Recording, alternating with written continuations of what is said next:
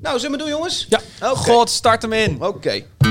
What do you do when you're no longer cool now? No longer the singer of the band.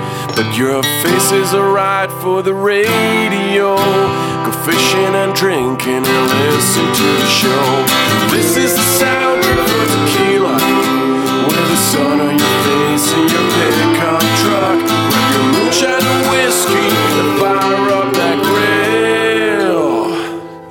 listening to Hit from the Windmill. This is a hit from the Windmill.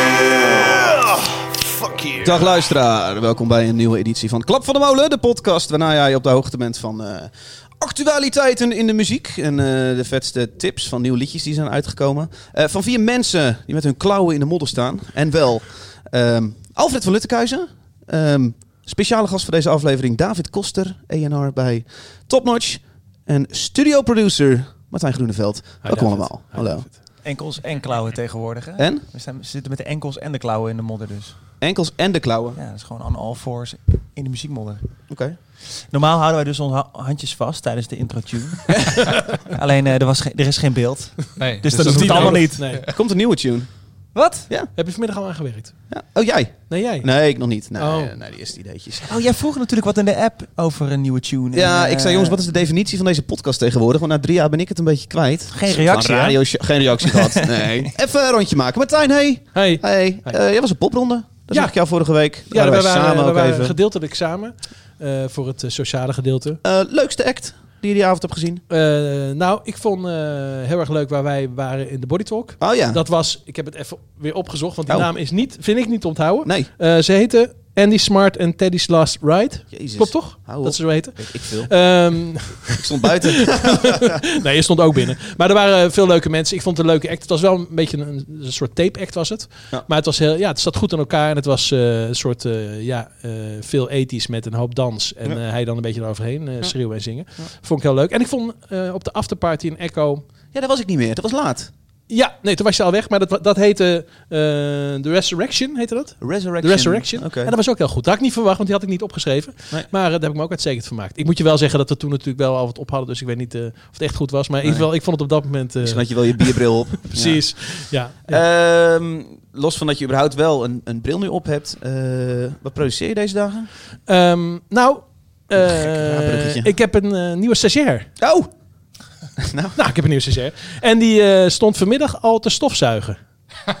Jezus, Martijn. nou, dan gaat het wel goed. Ja, sorry, dat vind ik dus heel goed. Ja? Ja, dat is... eh, dat- dat- eh, jullie werken jullie ook met stagiaires? Ja, absoluut. Ja. En als ze de eerste dag al staan te stofzuigen ergens, ja, ik, ja, ik bedoel, kijk hoe ze moeten opnemen, dat weten ze allemaal. Dus eh, koffie zetten en stofzuigen. Denk je dat, dan, jij hebt een goede werkethos, jij komt er wel? Of denk Ja. je, ik ga jou voor de komende half jaar al mijn kutklusjes geven? Nee, dat doe ik sowieso nooit.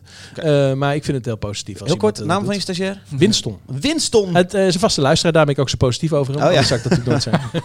Naast jou David Koster, speciale gast voor deze aflevering. Ja, A&R bij Universal. Of eh, Nee. Topnotch. ja Onderdeel van- Universal. Ja, natuurlijk. Ja, Hey, wat leuk dat je er bent. ja, gezellig. Heeft een lekker biertje voor je. Heerlijk. Hoe is die? Gaat goed? Eh, ben- hoe is Ja. dat biertje bedoel ik eigenlijk vooral? Ja, het biertje is ook goed. Ja, ja zeker. Een katten, een katten ale. Ja, Ja. ja lekker man. Hey, eh Topnotch. Ja, Wat is jouw vetst uitgekomen plaat eh, waar je aan gewerkt hebt deze maand? eh, nou, dat is sowieso een plaat die nog niet uit is. Oh, ja, dat is altijd lastig. Mag dat? Van mij Nou, mag het. ja. Mag het voor jou? Ja, voor mij mag het. Ja, nee, ik heb eh, gewerkt afgelopen eh, vier maanden, denk ik, aan het album van eh Steen. Stien. Oh, ja. Cool. En, Ben ik heel benieuwd eh, naar. Hebben ja. stevast S10 gezegd eh, deze Ja, zomer. we hebben Ja. er altijd fout gezegd. het is Ja. gewoon Ja. Haar voornaam is dus echt Steen. Ja. Steen den Hollander heet ze. En eh, ja, S10. De meeste mensen noemen maar S10. Ja. Maar eh, ja. Je schrijft S eh, en, En het cijfer 10. 1-0. Ja. Ja. En eh, ja, dat album is gewoon eh, echt te gek geworden. Cool. Heel trots op. Leuk. Ja. ja, ik hoorde wel een single voorbij komen toch al? Ja. En ik, ik, eh, wat me heel erg opviel is dat het houtje touwtje er een beetje van af is. Ja. En het veel gebalanceerd geproduceerder is. Ja. Dat is aan de ene kant natuurlijk fijn. Voor de, voor, ja, aan de andere kant vind ik het ook altijd wel tof. Eh Dennis bij naast dat het, eh, dat het gewoon een beetje huiskamer, eh Ja. slaapkamer houtje touwtje. Dus dat, Huisvleit. eh, huisvleit. Dus dat was nu, nu wat minder. Het zat wat, eh, allemaal wat beter in elkaar. Dus ik vond het Ja. wel, wel positief verrast. Excuseer, ik, weet, ik, weet- ik ben even niet op de hoogte. Is die plaat al uit of moet die... 8 november komt 8 die uit. november, Ja, oké, ja, ja. en er zijn nu, eh, we hebben twee liedjes al losgelaten van die plaat. Ja. En nou, het was bij haar altijd wel heel duidelijk van wat haar richting was. En Mhm. eh, heel duidelijk gewoon voor iedereen. Alleen eh, haar vaste producer, Sim Veen, die, die heeft ook op een gegeven moment heel veel eh, nieuwe plugins eh, ontdekt. en eh, heeft daarmee ook gewoon haar hele geluid veel meer omhoog getild qua kwaliteit. Oh, die vorige releases van haar, die, die waren wel met dezelfde producer. Ja, ik dacht, voornamelijk, ik, ja. ik dacht, daar, Ja. daar, heb, daar heb jij gewoon een heel team opgezet en nu... Nee, nee, het, dat valt allemaal reuze mee. Ik heb wel een, een aantal songwriters ook wel ingeschakeld voor, voor vier, vier, vijftal liedjes. En eh, dat is wel eh, ook heel fijn om te horen hoe dat eh, zeg maar, zich ontwikkelt. En zij is ook iemand die zich heel erg openstelt daarvoor. En dit is natuurlijk de taak van een A&R-persoon, Ja. wat staat voor Artist and Repertoire. Ja, jij, jij verbindt, je houdt je bezig met het repertoire van de artiestenstal van Top Notch. ja, En dan zeg jij dus ook, hé, hey, ik heb deze songwriter, volgens mij moeten jullie een keer kletsen. Ja. Is, dat het, de core van jouw business? Ja, wat eigenlijk gewoon wel het leukste is aan, aan het, hele vak, eh, is als je een artiest hebt die, die daar echt voor open staat ook. Ja. En eh, als je dan voornamelijk liedjes hoort die zeg maar op, op 75% zijn en zij horen er geen potentie in, maar ik wel. En dat ik dan zeg van, oké, nou ik denk dat dit en dit moet gebeuren, laten we met deze persoon gaan Dan zeg je na afloop, zie je wel. Ja, en dat is heel lekker om te zeggen. Ja, heerlijk. Leuk dat je er bent, man. Ja, Gezellig. ja, David Koster, ja man. A&R, Top Notch. Naast jou, Alfred van Litkuizen. Hey Alfie. TV. Hey man. Ja, jou heb ik voor het laatst gezien vorige week in eh Brouwerij van de Streek. Daar waren wij op werkbezoek. Maar hoe laat was je er dan? Want ik ben, moest op een gegeven moment weg. Was het diezelfde avond? Of Nee, nee, avond waren, de volgende avond waren we er weer. Ja, Dat ja. toch niet, En wij drinken hier graag eh, bier van de streek. Dat krijgen we hier eh, gratis in de koelkast. Daarom noemen we het ook af en toe. Uit dankbaarheid. Eh, nu gingen we op werkbezoek, want ze hadden een, een, een dranklokaal, een proeflokaal geopend. Ja, ik- begreep dat het al een tijdje bestond, maar dat het was een officiële opening of zo. Ja, ja, ze waren al een tijdje aan het timmeren. Nou ja, god, dat, eh, wij hebben daar onze jaarlijkse John Coffee Reunion borrel gehouden. Ja, en dat doe je dan, hè? Ja, dat doe je dan elk jaar een keertje om eh, de goede oude tijden nog eens een keer door te spreken. Dat je twee, En? drie pilsjes. En? Aan het einde Nou, een het biertje ging- op en toch weer eh Nou, bovenruimte. Nou ja, god. Het is altijd zo gênant om dan in details te treden van hoe zo'n avond dan verlopen is. Maar het ging, eh, het ging er goed op. Het was wel een feestje, We hè? hingen goed aan de prethaak. Er was een, eh, was een moment dat, dat, dat Ronald van de Streek, jongens heette dus van de Streek van de Ja. achternaam, eh, zijn boormachine pakte. En dat we zeg maar, de hek aan de kant schoven en de brouwerij ingingen. En over biervaten heen klommen. Om zeg maar, er ligt een bepaald bier te rijpen op vaten. En eh, de- boorden ze bepaalde vaten open. Om, we hebben echt gekke bier, biersoorten geproefd die Ja. nog niet helemaal klaar waren. Ja, ik, eh, ja god, wat, moet, wat moet ik zeggen? Ik, heb wel, eh, ik had een behoorlijke... eh, nou, het zal niet mijn eerste veel als nieuwe, nieuwe, nieuwe happy vader zijn. Dus maar- voor het eerst dronken, het kwam je thuis als nou, vader. het was wel eventjes... Ik heb om twee uur geappt. Schat, ik kom eraan. wanneer moet ik die poep live verschonen? Echt, even lekker stoer doen. En toen ben ik per ongeluk op de bank in slaap gevallen. Waardoor eh, mijn vrouw toch redelijk eh, ongerust eh, om Oh. vijf uur 's ochtends beneden kwam van... Waar ben je in vredesnaam? En daar was je. Daar was ik dan. Ik ben meteen aan het werk gegaan. Dat Maar- jullie dit nog allemaal weten, joh. Ja, ja, ja. Ik hoor dit voor het eerst nu. Nou, ik heb die hele dag best wel, eh, die hele nacht best wel eh, herbeleefd. Ja. Nee, het was best wel heftig, Dave. dat was gezellig. En Ja. eh, we hebben natuurlijk de nieuwe comeback eh, gepland, hè? de nieuwe comeback, uiteraard. Tuurlijk. Uiteraard. Hey, we gaan beginnen met deze show eh, met een liedje van, eh, van David. Maar allereerst moet ik nog even drie nieuwe patrons eh, benoemen. Dat zijn nieuwe patrons, mensen die deze show steunen. Eh, dat is eh, Leon Maat, Joep Pas en Jordi van Trijen.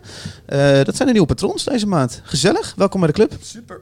Eh, David, jij hebt een track meegenomen. Chapelle. Laten we eerst even luisteren en daarna gaan eh, praten over wat het is. Zo. Klinkt zo. Tell me what you think about me. I missed Josh's wedding last week. Your girl seems annoyed we don't speak. I'm a mess and my apologies. Are we boys no more? I'm not sure, but I'm I'm coming home. Rico's to take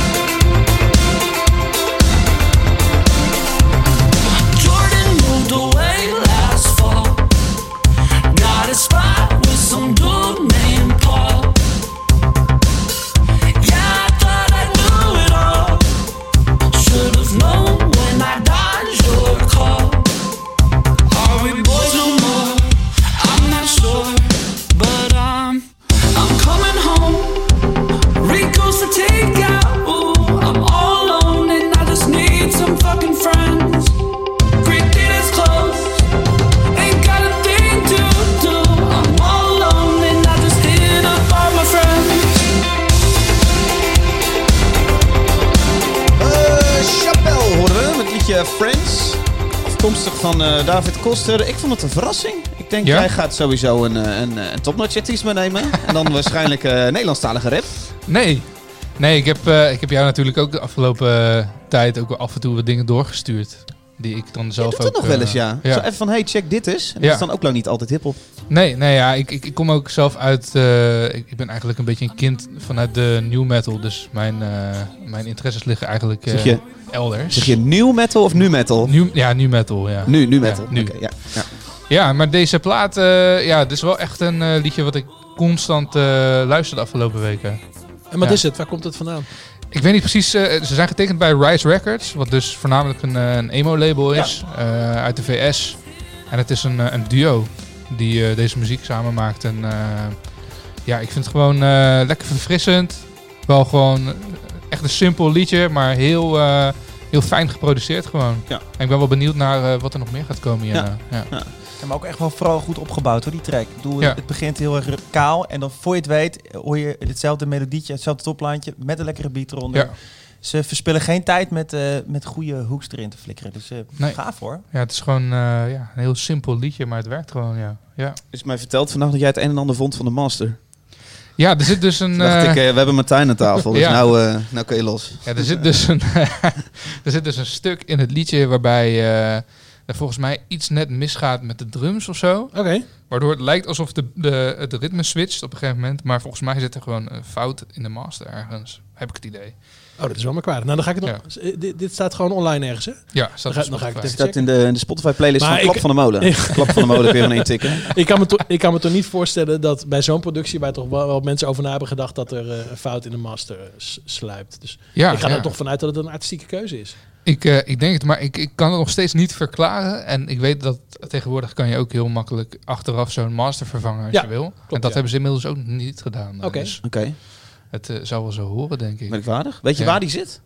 Ik weet niet precies waar, maar ik denk... eh, hij zit zeg maar eh, vlak na de bridge zit hij. eh, ik denk drie Waar we net doorheen aan het lullen waren. Ja. Ja, Ja, ja. ja. Dat is inderdaad trouwens wel het leuke van Spotify. Dat weten heel veel mensen niet. Maar als je daar dus een track op zet en je vervangt die door een track die exact even lang is, dan kun je hem dus eh, vervangen. Dus je zou in principe gewoon work in progress, wat volgens mij ook wel, eh, vooral hiphoppers ook wel gedaan hebben. Ja. Eh, kan je gewoon af en toe een mixer opzetten en dan de volgende keer weer een Waarom moet hij dan mix. exact even lang zijn? Dat, maakt toch, dat zou toch Ja, niet uit mogen maken? volgens mij is dat een voorwaarde, ja. Ik kan Ja. zeg maar mijn podcast, als ik een gekke versie upload en ik, ik besluit een kuchje eruit te knippen en nog eh, 20 seconden en ik upload een nieuwe, dan vervangt hij gewoon de file. En dan blijven, en dan blijven de... de Ja, de, de, cijfers ook analytics, eh, ja, die blijven gewoon hetzelfde. Oké. Ja, er zitten bepaalde waarden die er Spotify aangeeft in de backend. En dan kun je Ja. het gewoon van, wij hebben het ook regelmatig gedaan hoor. Dat je track dacht van, Ja? "Uah, Echt waar? dat klinkt helemaal Maar dan moet hij dus nergens." precies Ja. even lang zijn, Alfred. Nou, dat, dat weet ik niet. Nou, dat, dat, dat ja, dacht ik niet hoor. Ik dacht Er mag wel iets afwijken volgens mij, maar ik had toevallig vandaag ook eh, iets met één, eh, één liedje wat vervangen moest worden. En die was dan een halve minuut langer en dat mocht dan weer niet. Dat was dan weer te veel. Ja, Ah, precies. oké. Ja. Oh, ja, want kijk, anders zou je natuurlijk een hele korte track op kunnen zetten. Ja. Eh, heel veel views, eh, hop, hop, hop, hop, hop. En dan zet je daarna een een zes, minuten versie erop. En lijkt het net of je op zes minuten Ja. track eh, eh, 10 miljoen streams zet. Dat is een beetje gek. Dus ik denk Ja. dat ze het daarom doen. Worden Ja. artiesten uitbetaald per eh, zeg maar speelseconde? Of, nee, daar eh, willen ze wel naartoe trouwens. Dat, dat zou wel mooi zijn. Daar kunnen we het ook nog even over Dus hebben. een track van 10 minuten levert meer op dan een track van 2 Nee, minuten die een miljoen keer nee, gestreamd is. nee, nu niet. Nee, daar willen ze naartoe. Ja. ja, ja. Ja. Ja, gewoon per seconde uitbetalen. Wat Dat doen ze op de radio, toch? Per, per seconde of per minuut. Eh, is het nou? ja, per seconde. Ja. Ja. Net als bij, bij televisie. Jongens, de actualiteit in de muziek. Even een klein rondje. eh, Alfred, wat Ja. viel jou zo op eh, ja, eh, ik- eh, deze maand? Ja, wel een leuke, leuke nieuwe, nieuwe feature toch? In deze podcast dacht ik zo. Eventjes met z'n allen een rondje. Een rondje. Even een klein rondje maken. Het Nou, scheelt vooral mij gewoon meer, eh, meer Ja, voorbereiden. Dus dat is lekker. Ja, precies. En dan blijven we up-to-date ook. Eh, veel van mijn podcasts die ik luister doen het ook. Dus dat vond ik wel even leuk. Jij vond iets van de nieuwe Nas en Lauren Hill. Nou, ik vond niet van die track per se wat, maar ik las in, eh, in verband met, eh, met de Amsterdam Dance Event heeft Noisy een hele serie artikelen, net als dat heel veel media series artikelen publiceren Ja, nogal, ja. wat betreft eh, ADE. Noisy, het medium van Vice. Ja, en wat me daar eh, een verhaal wat mij wel trof is eh, een verhaal van, eh, van twee producers, de Trackmasters. Jij kent ze waarschijnlijk wel. Ja, ja. die dus eh, compleet, compleet bizar slechte deals hebben getekend in de jaren 90. Eh, en dat er een Nederlandse manager is, Olga Heins, onder andere van Laidback Luke, die, eh, die die heren van vroeger kende, eh, een beetje onder de hoede heeft genomen. En die twee gasten nu dus vertegenwoordigd om een deel van hun rechten terug te krijgen. En, ze, en zodra ze die rechten dus terug hebben, ook daadwerkelijk uitbetaald te krijgen. En nu eh, hoor je wel vaker eh, van producers die niet goed met hun rechten omgaan, of artiesten in het algemeen. Maar als je de lijst onder ogen kijkt wat deze guys geproduceerd hebben, dan heb je het inderdaad over een, een Nas en Lauren Hill met If I Rule the World. Of eh, een track van Biggie, Juicy. Mhm. Eh, Wat echt zijn grootste track is volgens mij. Ja. Precies. En Ja. eh, bijna het, het, het hele, ros, of het hele, alle tracks van Will Smith, Destiny's Child, noem maar op. En dat die gasten er zo in zijn gepiempeld dat ze op een gegeven moment maar gestopt zijn met het maken van muziek. En nu dus weer hervonden hebben. Volgens mij werken er ook een aantal artiesten uit jouw stijl nu met hem. eh, met Ja, daar hebben de twee eh, met in een studio gezeten. Ja. Ja, een korte docu zag ik erover. Ja. Echt cool. Seven alias en eh En Jo Silvio. Jo Silvio, hè? Ja. Ja. Maar wat mij zo tof in het verhaal is eh, hoe ver dat door kan werken dus. Eh, de eerste betaling is nu daadwerkelijk geweest voor die twee heren. En dat kwam omdat Drake dus een nieuw album eh, heeft gedropt met een track waarvan dus een sample van die twee gasten in zat. Hmm. Dus moet je nagaan, hè? in 2019 dropt een artiest een album met een sample... wat die gasten waarschijnlijk 20 of 30 jaar geleden al geschreven hebben. En daar waar ze dus nu voor uitbetaald krijgen. Eh, dus dat vond ik echt bizar om te lezen. Van, eh, hoe groot die implicaties ook zijn, weet je wel. Maar dit, zijn, dit zijn twee producers, songwriters, Ja. die hebben, hebben tracks Producers. gemaakt. eh, worden, worden veel opgepikt door artiesten, er wordt veel gebruik van gemaakt. Maar hebben hun zaakjes nooit fatsoenlijk geregeld. Ja, en dat, de, de, de details van die zaakjes weet ik niet. Dus nu hebben ze eindelijk een fatsoenlijke manager. Nou, iemand die zich... nou ja, ik weet niet, zij is niet hun manager per se. Heb ik het idee. Zij vertegenwoordigt hun in, met rechtszaken. En helpt hun een beetje op weg. Eh, m- ja, die details van die deals weet ik niet. Eh, alleen ja, dat er in de jaren negentig dus blijkbaar zulke shady deals werden voorgeschoten. Ja, maar eh, dat, dat gebeurde natuurlijk toen wel vaker. En er zijn Ja. heel veel artiesten. Je hoeft maar één keer zo'n fout te maken. En je zit er, eh, weet ik veel, eh, zo, zoveel jaren vast. Net als eh, George Michael en eh, noem maar op. Zijn er natuurlijk zat van voorbeelden. Mensen die heel jong, heel onwetend.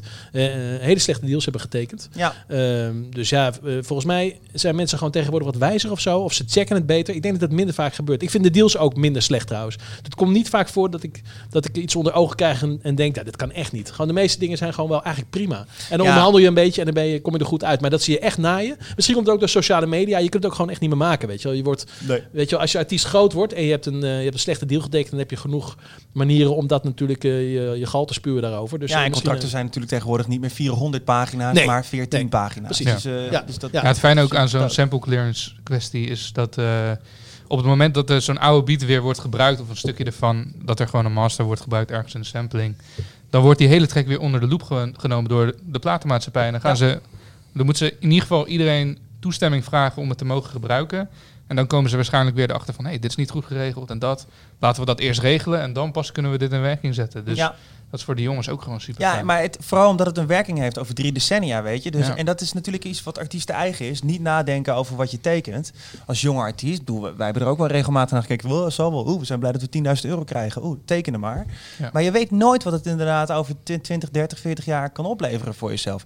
En zelfs een hernieuwd, eh, hernieuwde zin om weer daadwerkelijk te gaan produceren, weet je. Ja. Dus eh, ja, dat, ik vind dat toch wel, eh, alarmbellen, die gaan dan toch wel rinkelen. Van Ja. oké, blijf toch wel op Nou, ik heb, zelf, ik heb zelf ooit ook wel eens echt een hele slechte deal getekend bij een publisher. En het heeft, toen heb ik ook drie jaar niks geschreven. Omdat ik gewoon echt geen zin had om die gasten daar... Nou ja. eh, en dat hoefde gelukkig ook niet, want ik produceerde natuurlijk heel veel daarnaast. Eh, maar dat was voor mij eh, daarna wel, toen ik daarvan af was, weer een motivatie om... Maar wat was de deal? Een deal dat alles wat jij schrijft eh hun nou, kant het op was, moet? Ja, dat was.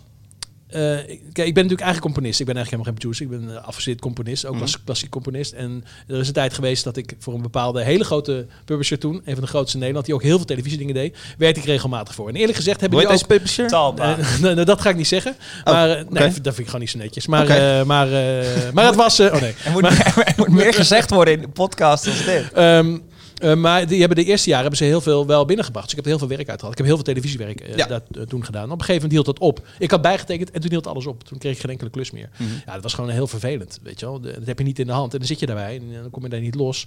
En eh, ja, dus ik, eh, ik kan het me wel voorstellen. Gelukkig was het maar voor drie jaar. En ik kon wat anders doen. Maar, voor, maar stel je voor dat je, eh, dat je songwriter bent en je hebt een slechte publishing deal. Ja, dan heb je wel een probleem. Even Alfred, eh track die bij jouw verhaal hoort is deze dus. Lauren Hill en Naz. Ja. Niet te verwarren met Naz. En is. Ja. precies. Ja, precies. Eh, even kijken, dit zijn dus deze, deze boys. Die boys. Dat zijn ze. Dit was een tijdje groot in. Kio, Kio.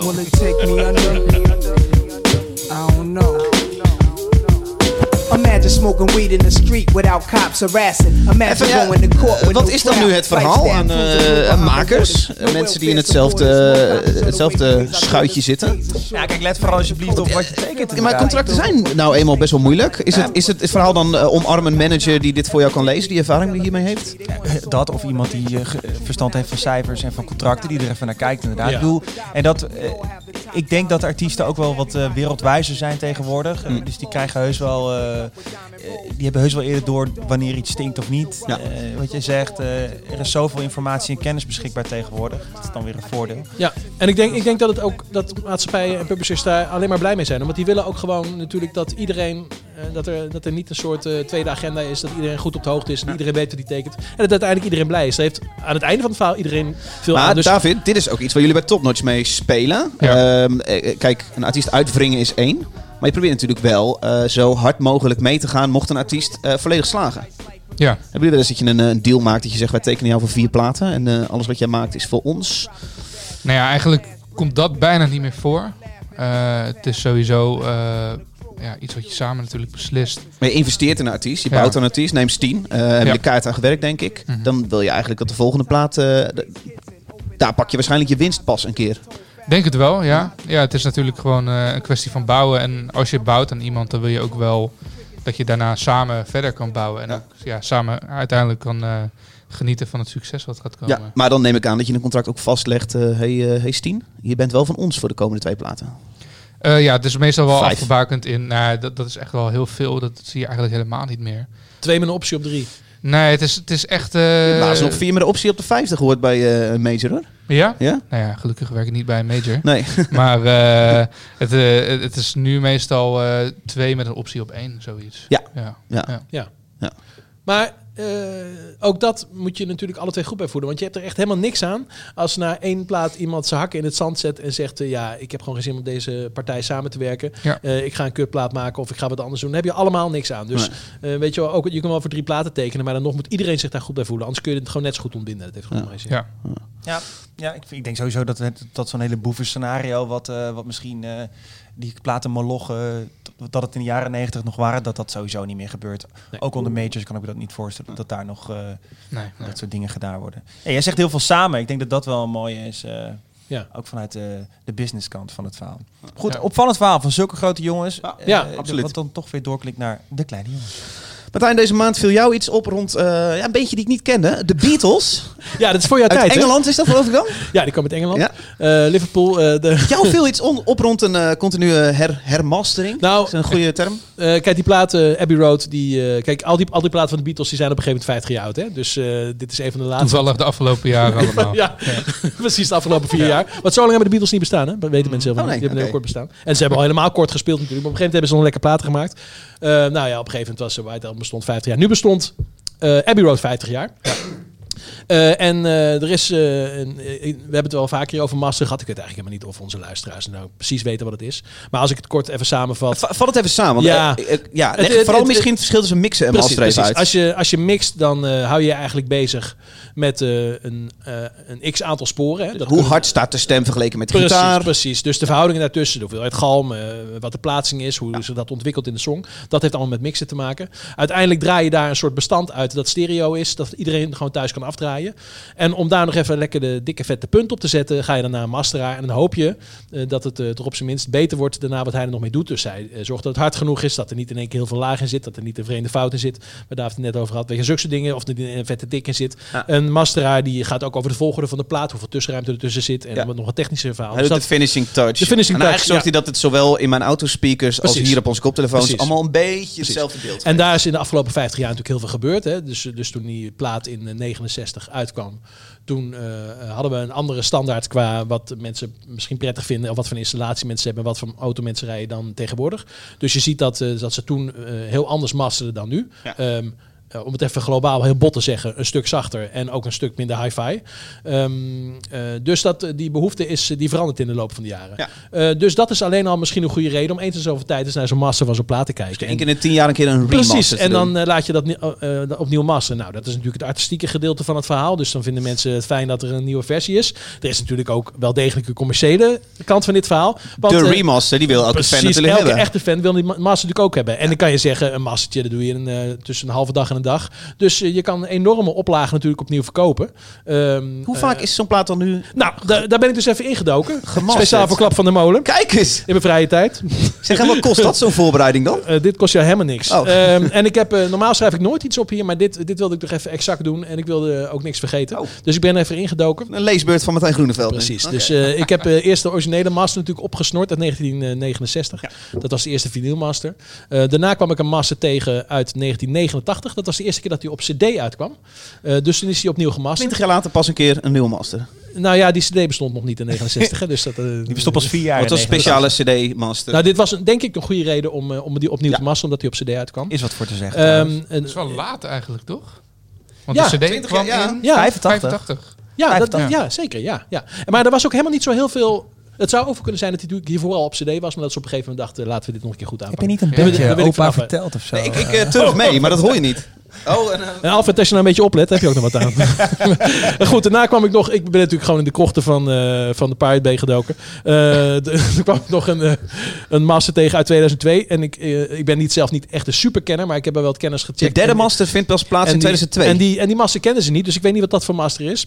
Eh, de eerste eh, bekende nieuwe master is uit 2009. En daar hoorde ik echt beduidend verschil. Dus die was echt een stuk harder en een stuk meer hi-fi. Uh-huh. Ehm, toen kwam eh, tien jaar later 2019, dat was dit jaar. En eh, bestond die plaat 50 jaar. En toen hebben ze niet alleen opnieuw gemasterd, maar ze hebben ook opnieuw gemixt.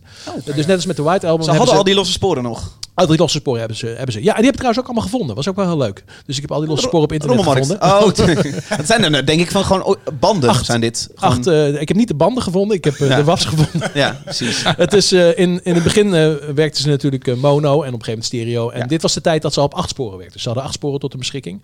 Nou, tegenwoordig neem ik een kick en een snare op met acht sporen. Dus eh Ja. daar stelt ik geen reet voor. Maar in die tijd ging dat nog prima. Heel leuk om te luisteren, al die, eh, al die losse sporen. Ja. Kan ik iedereen aanbevelen als ze het kunnen vinden. Eh, dus eh, er is nu niet alleen een nieuwe master, maar ook een nieuwe mix. Ja. Ehm, en ik, eh, ik heb dus, eh, waarom ik dit itempje eigenlijk eh, Ja. wilde aankaarten, is omdat aanloop. is omdat ik eigenlijk wilde be- bewijzen dat er helemaal niet zoveel verschil tussen al die masters zat. Dus ik denk, weet je wat, ik zet al die masters achter elkaar en dan zal ik die luisteraars eens even laten, laten horen wat voor geldklopperij dit is. Ja. Maar er was enorm veel verschil. Tenminste, ervaar ik dan hè, als kenner. Ja. Eh, ik weet niet, jij hoorde geloof ik helemaal geen verschil. Ik hoor helemaal niks. Nee. Ik heb vijf, ik heb geturfd hier. Ik heb vijf masters geturfd. Gaan we nu dus vijf versies van eh, een liedje horen van Abbey Road? Nou, volgens mij hoor je er zes. Zes. Want ik heb ook nog aan het zelf einde... ook... eh, ik, het is zo jammer dat je niet Oh, sorry. Ik heb zelf aan het einde ook nog een eh, iets... eh, en dan is het, leuk, het leukste dat jullie raden wat ik daarmee heb gedaan. Alright, daar gaan we. Zes verschillende versies van het liedje. Welk liedje? nou, het beste liedje van de Beatles, hè? Ja. Geschreven door George Harrison. Here Comes the Sun. Daar komt hij. Nee, niet. Eerste versie, super zacht. En je moet hem niet te hard draaien, want anders dan gaat de limiter van het apparaat ook masteren. Oké. Dus draai hem niet te hard. Oké. En wat zachter? Dit is de tweede. Ja, bijna geen verschil. De 89 versie. 2009, hoor je in één keer hoog. Nou hoor je het.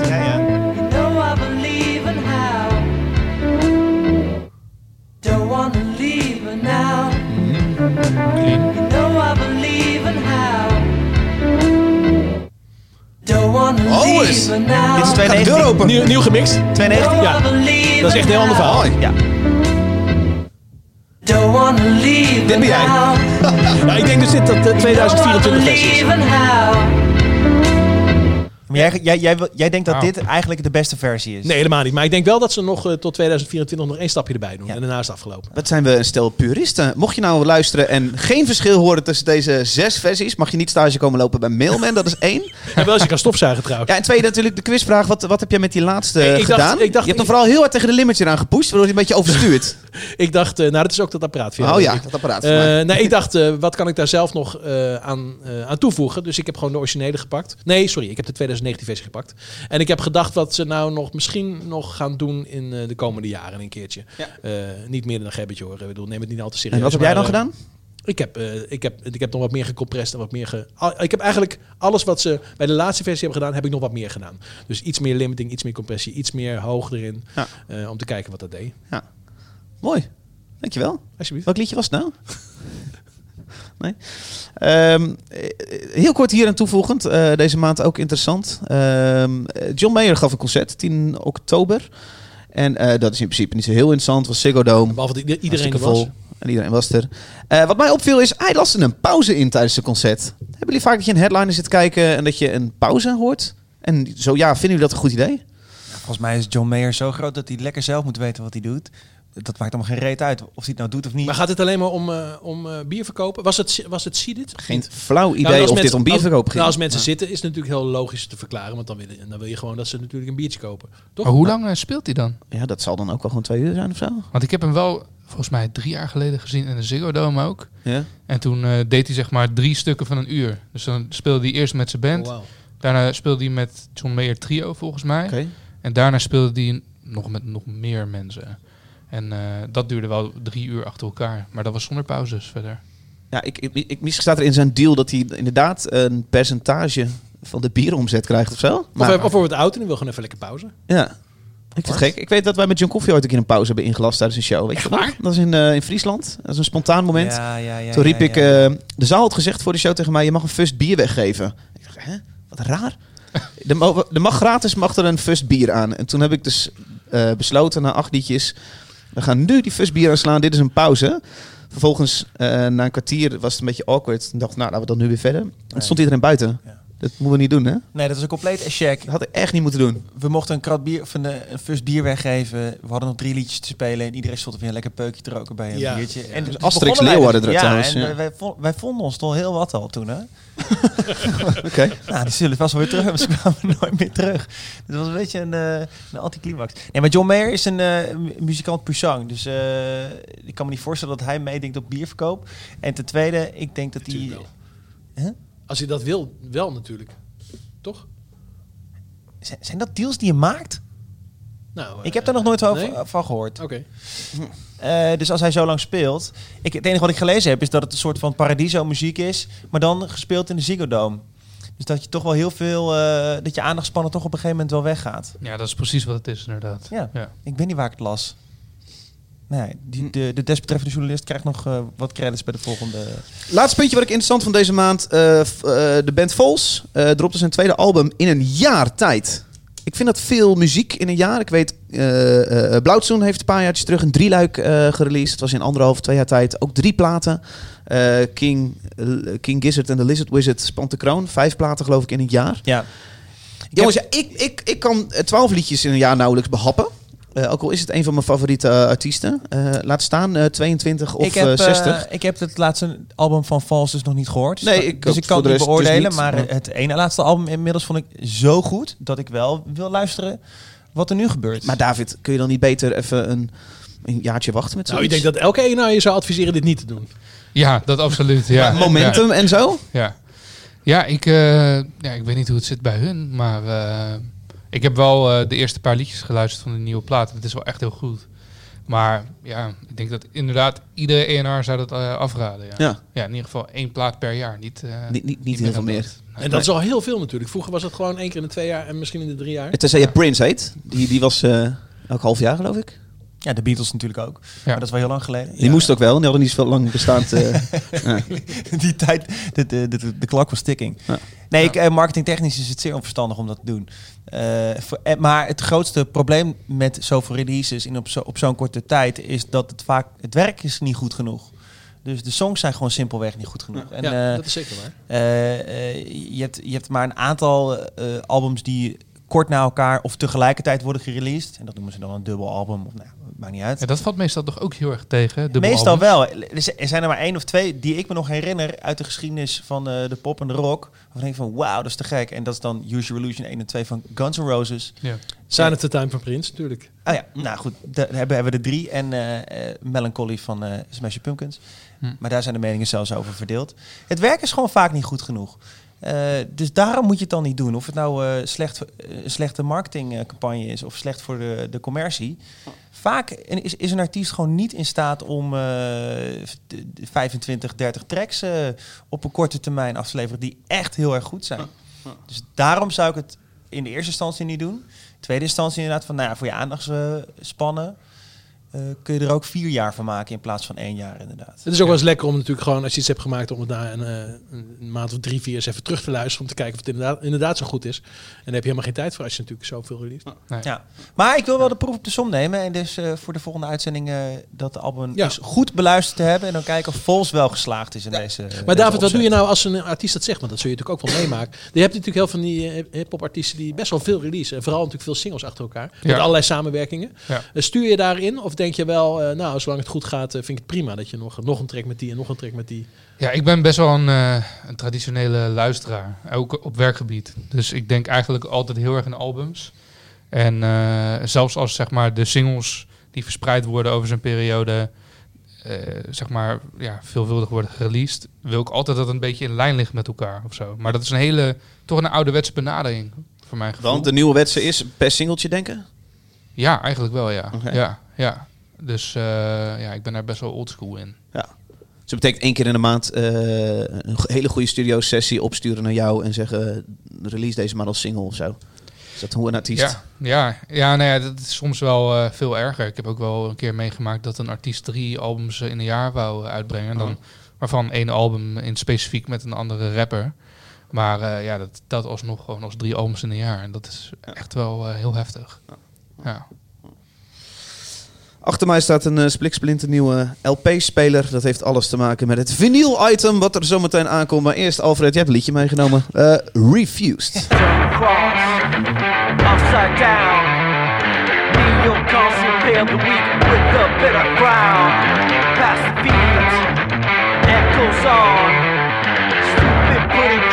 on in the con.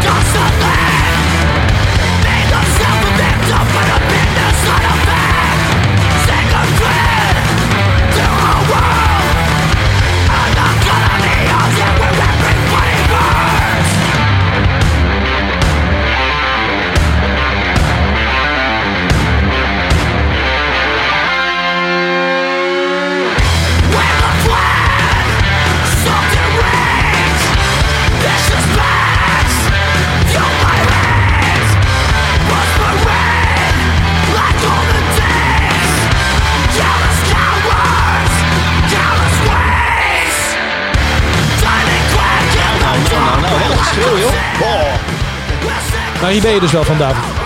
ja, zeker. Ja. Het is heel verwarrend voor mensen dat er twee Davids aan tafel zitten, denk ik. maar je hoort wel een beetje aan de vraag aan voor wie die bedoeld is, denk ik vaak. Zeker. Ja, ja. ja, ja, ja. Ja, naast Nederlandse hip-hop, eh, David, is jouw liefde ook eh, harde muziek. Eh, Absoluut, Nu, ja. nu metal.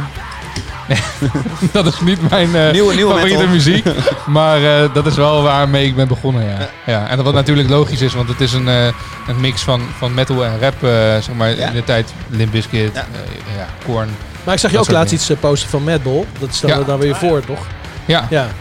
ja ik, eh, ik, ik heb wel een, eh, zeg maar een dominante liefde voor hardcore. Ja. Ja. Ja, gaaf. Ja. Eh, heb jij je kranten ook bezorgd op deze, Refused? Eh, nee, Oké. nee. Nee. Nee, ik ben, ik, het is ook niet zo. Oh. Nee, ik vind het wel tof hoor, maar ik, ik, ik ken het niet zo goed. Wel kranten gelopen, want dat ziet jou überhaupt niet zo Nee, eh, ik heb geen kranten gelezen. op, op, op skilers Ik heb, doen. ik heb kranten gelezen, David. Alfred, jij hebt meegenomen, Refused. Ja, Turn the cross. Turn the cross. Dat, is geen, eh, dat zijn geen christelijke teksten. Nee, nee, nee. Refused is eh, ja, de, de, de, de defining band eh, wat ga je doen? Je gaat opstaan. Ik dacht, jij hebt het woord, dus ik kan even weglopen. ja, maar vertel je verhaal. Nee, dat is gewoon de me- meest eh, definiërende band eh, van mijn eh, muzikale Ja. bestaan. Dus als Nou, maker dan vooral. Nou, dit is, dit is toch een terugkerend referentiepunt voor jouw bestaan. de- vij- eh, 15 jaar dat ik liedjes heb geschreven is Ja. Refused constant een, een eikpunt geweest. En ook als ja, fan, hun Shape of Punk to Come album, natuurlijk. Briljant. En eh, dit is hun tweede album wat ze na hun reunie dus weer eh, uitbrengen. En ik, eh, ik kwam er toevallig achter. Ik was eh, wat Engelse blogs aan het lezen. En toen interview met Dennis Lixon, de zanger. En toen stond er Last Friday, they dropped a new album. Ik dacht van, zo. Die eerste heb ik categorisch ontkend, dat die bestaat. Maar dat was puur op sentiment. Die eerste na de reunie. Na de reunie, ja, Oh ja, puur op sentiment. En ik heb eigenlijk nooit een kans gegeven. Even een, een oude band die, die op een gegeven moment een soort heldenstatus krijgt. Die op een gegeven moment een reunie toe gaan doen. Dat is doodeng. Eh wij hebben samen bij Groesrock eh, die show staan kijken. We waren best wel onder de indruk. hè? Dat was briljant. Maar je, kijk, Refuse die stopte een jaar voordat ik ze ontdekte. Ja. Dus op een gegeven moment spelen ze dan weer. En ze waren zo fucking goed. Ze Ja. konden die plaat spelen, terwijl ze dat vroeger niet konden spelen. Toen heb ik wel hardop een paar keer geroepen. Maar hier had het wel bij mogen blijven. Voor mij ook. Er kwamen heel veel rare sh- shows op Paaspop en nog wel kleinere festivals. Eh, en er kwam een plaat waar ik niet zo enthousiast over was. Ja, ik ook. En eh, deze, deze nieuwe plaat, ik heb hem maar twee keer geluisterd. Maar die is, die heeft, ook- die is ook hit en miss. Mhm. Alleen dit nummer toevallig, dat sprak me zo aan. Zoveel energie. eh, toch weer een bepaalde boosheid die altijd wel in die band heeft gezeten. En nog steeds dus is. Een bepaald eh, politiek activisme wat er dan weer uit naar voren komt. Ja. Ik vond het gewoon een hele vette track. En voor het eerst eh, sinds lange tijd dat ik, eh, dat ik een track hoor, een gitaartrack hoorde. Dat ik dacht van, ah, ik kan hier gewoon lekker naar luisteren. Ik kan hier lekker van genieten. Ja. Zonder dat ik dacht van, is dit nou eh, een vernieuwend gitaar iets? Ja. We hebben toch wel een beetje een verdom hoekje al, na, misschien al wel een aantal jaren inmiddels. Eh, maar di- dit was gewoon luisteren en gewoon genieten. Maar Martijn, zeg ik iets geks als ik het een beetje een matte productie vind? Eh, ja, dat vond ik het namelijk helemaal niet. Oh. Wat vond je er mat aan dan? Een beetje, een beetje zo slapjes. En misschien ben ik gewoon tegenwoordig eh, eh, gewend tot rock. Heel heftig, eh, heel heftig geproduceerd wordt of Nou, zo. het vrij, eh, vrij eh, hard. Wie heeft het gedaan? in ieder. Ik heb geen idee. Oké. Ja. Ja. Oké, maar jij vindt het een mooie productie, Martijn? Eh, nou ja, dat, zo heb ik helemaal niet naar geluisterd. Ik hoorde gewoon even een, een song weer voor het eerst en dat was lekker. Ja. Dus eh, prima. Oké. Goed. Van Beuken. We opmaken? ja, we gaan plaat maar- op de speler. eh, oh, sorry, of wil je nog iets over kwijt, Alf? Nee. Oké. Een nieuwe plaat op de speler.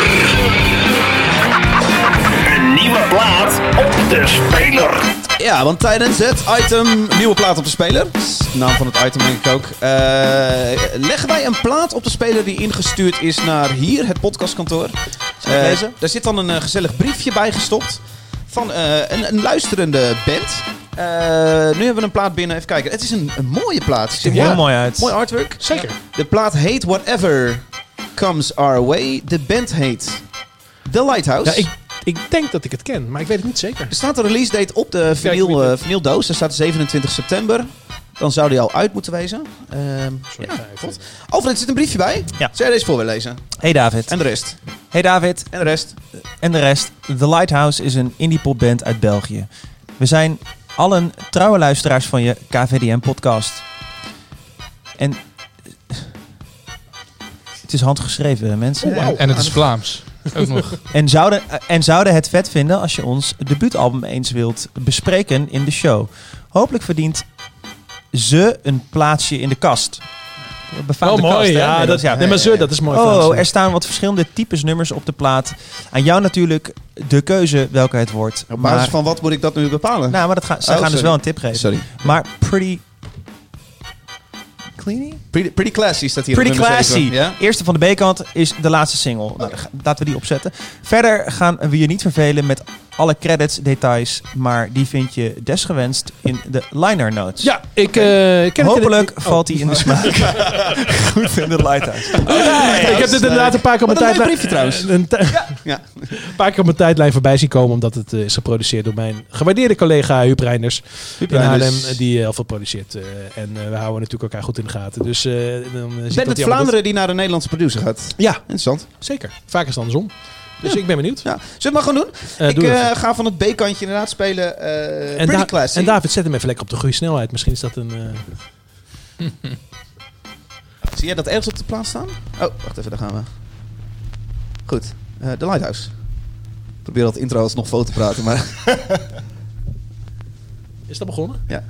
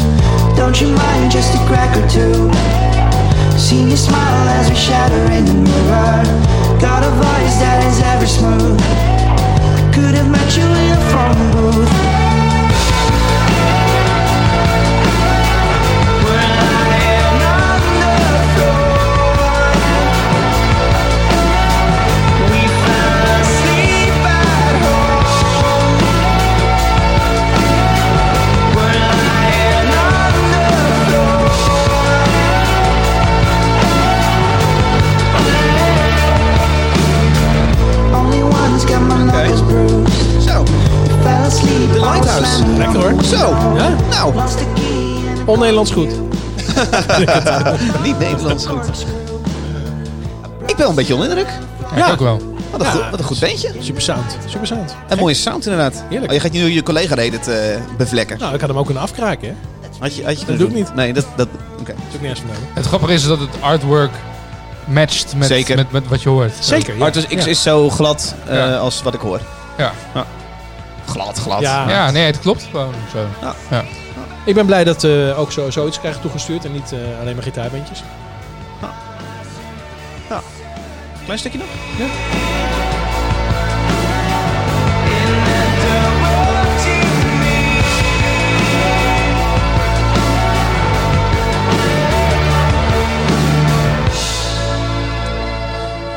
Alfred. Ja, het klinkt heel groot. Ik vind het mooi. Ja. Het trekt helemaal open gegeven moment. Als, Ja, niet eh, typisch Vlaams. Super mooie zware bas erin. Mooie, mooie lijnen. Even dat het, dat het goed is, is, eh, is duidelijk. Zijn we het denk ik unaniem over eens. Ehm, Ja, maar luister dit eens even. Het is zo'n prachtig koortje. Ja?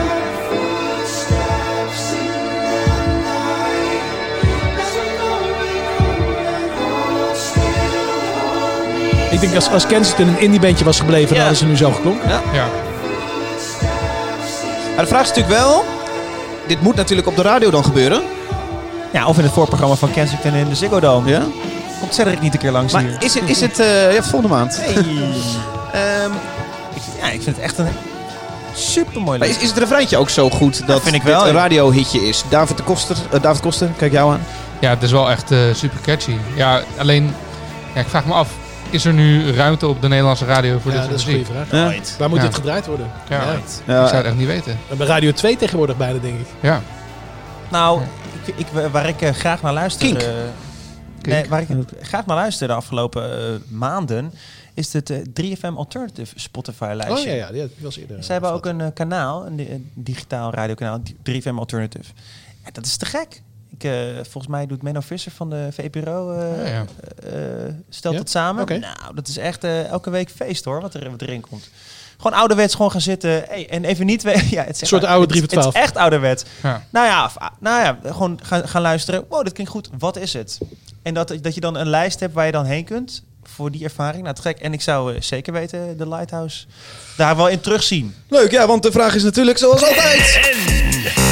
Ie in de kast? Martijn Groeneveld. Ja, die- ja, of nou, nee? het liefst in mijn kast, maar het zal er wel niet in zitten. dus Nee, dan komt hij nee, in de nee, kast, nee. denk ik. Nee, David Koster, komt dit in mijn kast? Ik wijs even naar mijn kast. Ja, ja, ik weet niet wat er nu allemaal in zit precies. Ja, gewoon alles wat hij binnen heeft, maakt hem niks. Maar ik vind het wel echt, eh, het is wel echt heel goed. Leuk. En er gaat nooit wat uit, hè? Nou, dat snap ik, ja. Nee, maar ik heb wel vaak bij dit soort bandjes dat er wel iets is waar ik me heel erg aan erger. Ja? Maar ik, ik heb dat eigenlijk geen moment Nou gehad. joh, bij, eh, jezus jongens. Ja. We zijn wel eens negatiever geweest. Zeker. De Lighthouse, lekker bezig. Alfred komt in de kast. In de kast. Wat mij betreft ook. Nou jongens, unaniem. Helemaal top. Dankjewel voor het opsturen. De Lighthouse. Eh, Moet ik dit inleiden? Nee. Oké. Nee, doe maar. Dit is eh Figgy. Moesten we van jou draaien, Martijn. Ja, moest. Oh. Nou, ik was het eigenlijk helemaal niet van plan, maar ik was zaterdag bij de release show. Ik vertel er zo meteen wel wat over. Of hoeveel seconden heb ik? Vijf. Oh nee, dan ga ik niet alles stellen. Maar eh, sinds ik daar was, heb ik besloten om dit te gaan draaien. Leek me een goed idee.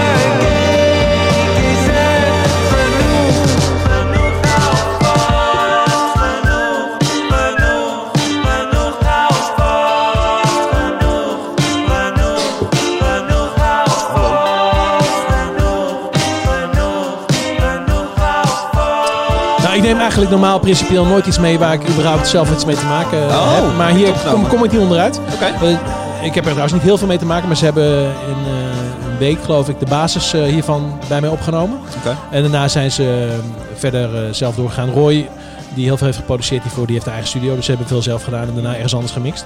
Ehm, ja, ik was zaterdag bij een release show in Echo. En eh, het was, nou ja, zoals jullie dat wel kennen, echt zo'n ouderwetse, gezellige Utrechtse avond waar iedereen is. Je dingen op Instagram stories zeggen als, als wat een leuke mensen hier en wat een zo, zoveel positieve berichten over de mensen daar dat ik op een gegeven moment ook ben Nou, gegaan. Precies, ik heb jou gelokt. Het was het helaas al afgelopen. Ja, dat ik wat- wel niet erg. Wat heel erg leuk is aan die band, en eh, daarvoor moet je er alleen al een keer heen. Voor dit stukje trouwens ook. Ehm, wat heel leuk aan deze band is, Als op mijn richting aanwijzen blijft hangen. is dat... eh ja, mag wel ietsje zachter doen. Eh, maar wat leuk is aan deze band, is dat het, eh, dat het pretentieloos oogt. Ja. En het zijn... Het is echt een band totaal zonder ego's. En Ja. dat, dat, is, dat is zo ontzettend leuk om naar te kijken. Ja. Weet je wel, ze, eh, dan zingt die weer in completje. Ze gunnen elkaar van alles. Ze schrijven allemaal mee aan liedjes. Ze doen alles samen. En zo voelt het ook heel erg. Dat stralen ze heel erg uit. Het is gewoon één grote pot liefde die ze over, over zo'n zaal heen stromen. Het is, het is daardoor heel aanstekelijk. Ja, en ik vind het gewoon... ik vind het ook heel lekker om naar een band te kijken met een zanger met een enorm ego. Vind ik ook heel prettig. Maar af en toe is het gewoon heel lekker om naar te kijken. Om te kijken naar een bandje die dat... eh, een band, sorry. Die dat eh, helemaal niet heeft. Wat zijn hun vervolgstappen? Staat dit op Eurosonic Noorderslag uh, Dus, eh, januari? vorig, vorig jaar stond het op eh, Noorderslag. Oké, volgens mij- denk ik dan. Eh, ja, ze zit, ja, misschien is het al wel twee jaar geleden. Ja, ja, Ja, ja. dat, dat verdomd, ja, twee het is al jaar twee jaar geleden. Eh, dus eh, nou, ik hoop dat ze hiermee een volgende stap kunnen maken. Noor- nog een keer Noorderslag. Ze zijn live vind ik enorm gegroeid. Ik vind het heel leuk om live te zien. Oké. En eh, nou, het is gewoon, eh, ik vind het goede liedjes. Eh, ik vind dat alles hierin klopt. En die hebben, die hebben, ik bedoel, ik ken, ik ken eh, Paul de zanger natuurlijk al heel lang, omdat het ook de drummer is van Emiel. Emiel Landman, waar jij veel mee Precies, werkt. ja, dus ik ken hem al heel lang daarvan. En zijn hele periode die het consortium doorliep en daarna en hoe die daarin is gegroeid. En eh, Ja. ja, de gunfactor is zo ontiegelijk hoog. David, Top Notch Band? Nou, ik heb daar wel eh, destijds ook over nagedacht eh, toen ik ze op Noorderslag zag ook. Ik heb die hele show ook gecheckt. Want eh, ja, eh, ik weet niet meer. Volgens mij waren ze me gaan volgen op Instagram en toen ben ik ze gaan checken. En toen dacht ik van, Nou, ja, zo werkt dat dus. ja, nee, het, het- het werkte wel goed. En het kwam echt eh, met name door dat logo van hun, waardoor ik dacht van, oh, dat is best wel pakkend. Ja. Ja. En ja, op basis daarvan ben ik ze gaan Het zijn die checken. twee eh, re- rechtopstaande vierkantjes eh, Ja, met die oogjes met eigenlijk oogjes, erin. ja. En eigenlijk Ja. zie je die stickers zie je overal. Overal. Dat stad, in ieder geval Ja. Utrecht. Ja. Hebben ze heel goed gedaan. En eh, ook gewoon live, super leuke band. Heel eh, uniek in wat ze doen. Alleen, eh, Ja, bandjes en topnotch vind ik toch altijd wel een beetje lastig. Ja. Nou, Jullie zouden nooit vaker. zoiets als eh, de dijk tekenen, in ieder geval. Nou, een van de eerste keren dat je met jullie te maken had was met, eh, was met Lucky Fonds. Toen vond ik dat al heel erg opmerkelijk. Dat Ja. zing ik inmiddels alweer 7, 8 jaar geleden, zijn eerste plaat. Had ik Ja. toen een single voor gemixt. En toen Ja. zei ze, ja, eh, je, mag, je mag contact eh, opnemen met Topnotch, want die doet de maatschappijkant. dacht ik, hè, Topnotch? Ja. Even, David, jullie hebben een aantal weken geleden de dijk getekend voor een plaat. Ja, Eh, huh? Goud, goud, Ja. goud. Wat? Het Ja. is niet dat die opeens een heel ander geluid zijn gemaakt of zo. Nee, het is eh, zeker niet. Nee, eh, maar ja, dat heb je met zo'n eh, zo'n band die zoveel ervaring heeft. En eh, wij hebben destijds wel een vinyl release van eh Huub van der Lubbe gedaan. Uh-huh. Van zijn soloplaat. Die hebben we op vinyl uitgebracht ook. En eh, eigenlijk vanaf dat moment zijn we altijd in contact gebleven met hem. En hij is altijd heel erg betrokken geweest bij eh, ja, onze niet-hip-hop activiteiten binnen Topnotch. En dat vond hij altijd heel interessant. Ja.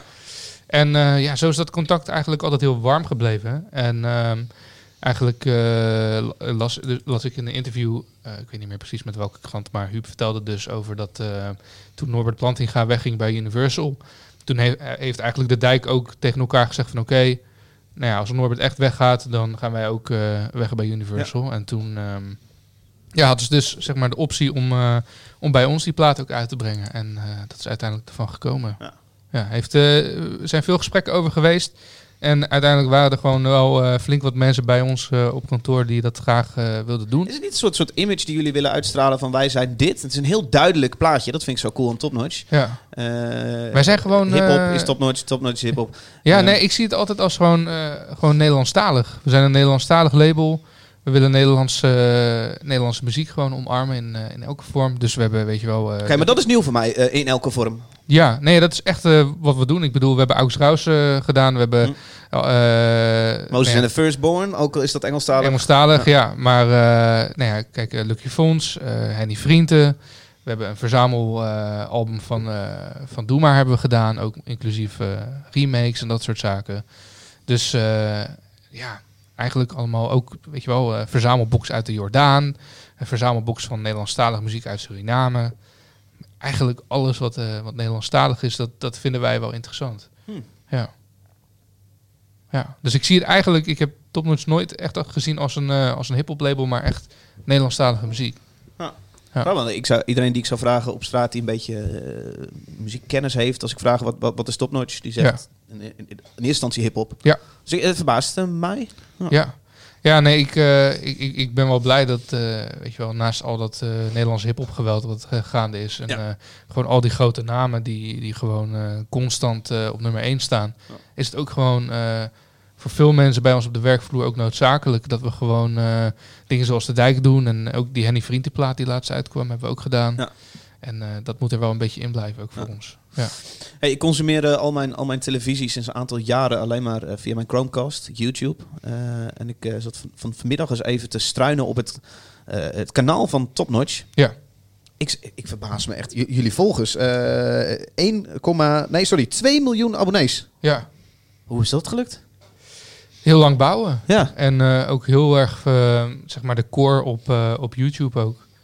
Ehm, wat uiteindelijk eh, is verdubbeld op eh, Spotify qua streams eigenlijk. Ja. Dus eh, ja, dat is gewoon echt heel lang bouwen. En, en Wat is dat? Een constant- derde van de Nederlandse jeugd of zo?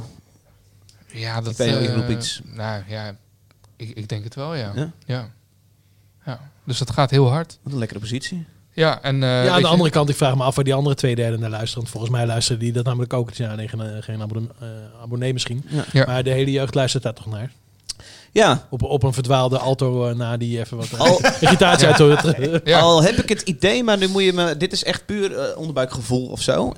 dat die hele golf van Nederlandse hip-hop ook wel een heel klein beetje aan het afnemen is. Of zeg ik iets geks? Nee, dat, eh, dat merken we ook gewoon heel erg. Oh, check. Ja, dus dat is ook wel eh, dat is zeker iets wat, eh, wat gebeurt. Ik bedoel, eh, je ziet gewoon dat, eh, dat er meer ruimte is voor eh, andere dingen vanuit Nederland die ook gewoon eh, veel aandacht krijgen, zoals eh Davina Michel, bijvoorbeeld eh, eh, Suzanne Freek. Eh, en ik zag laatst ook gewoon Danny Vera opkomen in de top 50. Oh ja. Dus dan dacht ik ook van oké, er is wel, eh, er worden andere genres eindelijk ook een beetje ontdekt op Spotify. En Ja, dat maar is twee, maar goed. dit is twee dingen die je eigenlijk zegt. Hè. Je merkt aan de ene kant dat eh, de aanwas is minder. En aan de andere kant ontstaat er meer ruimte eh, in, de, in het luistergedrag van Nederland breed. Maar hoe, Ja. hoe merk je dan dat het, dat het, dat het aanbod eh, nieuwe hip-hop, nieuwe urban kleiner wordt? Want in mijn hoofd eh, wordt het alleen maar meer, aangezien Ja. eh, elk label wil, wil een piece of the pie, lijkt het wel een beetje. Of je nou een indie of een major bent. Ja. Eh, iedereen wil een hip-hopstal. Ja. o- eh, of die verlaat die gedachte weer. Maar Ja. goed, iedereen wil een stukje taart ervan. Ja, er komen steeds meer labels erbij. En waardoor ook ja, steeds meer focusartiesten per label die naar voren kruipen. Ik bedoel, eh, kijk naar Snelle bijvoorbeeld, die bij Ja. Rock'n'Rolla super hard gaat. Maar bij het label van Jo Silvio gaat bijvoorbeeld Ashafar, die gaat heel hard. Dat is echt de jongen Ja. van dit moment. En zo heeft elk labeltje heeft al één artiest die super hard gaat. En die krijgen eigenlijk al die streams die normaal gesproken dat kleine groepje daarvoor kreeg. Dus eh, ja, er is steeds meer aanbod. Maar begrijp, ik ook, wordt- dat, begrijp ik ook dat het eh, wel vergankelijk is? Want ik, ik, weet je, ik ken al die namen natuurlijk wel, omdat ik gewoon Ja. een Spotify-lijst regelmatig check. Ja. Eh, maar het, het valt mij niet per se op dat er de hele tijd daar weer namen weggaan en weer nieuwe namen opkomen. Maar is het wel zo dat dat nu aan de hand is? Dat er, dat er wat oude namen alweer wat minder streams hebben en nieuwe namen dan wat meer? Ja, ja, er moeten wel. niet eh, iedereen blijft, zeg maar. Nee, uiteindelijk die, eh, die nieuwe namen die opkomen, die, eh, die streams die naar hun toe gaan, dat gaat wel moet ten koste van wel- ja. ander. Dus eh, dat gebeurt zeker wel. En ik merk ook daarnaast dat steeds meer eh rapartiesten ook meer richting pop gaan.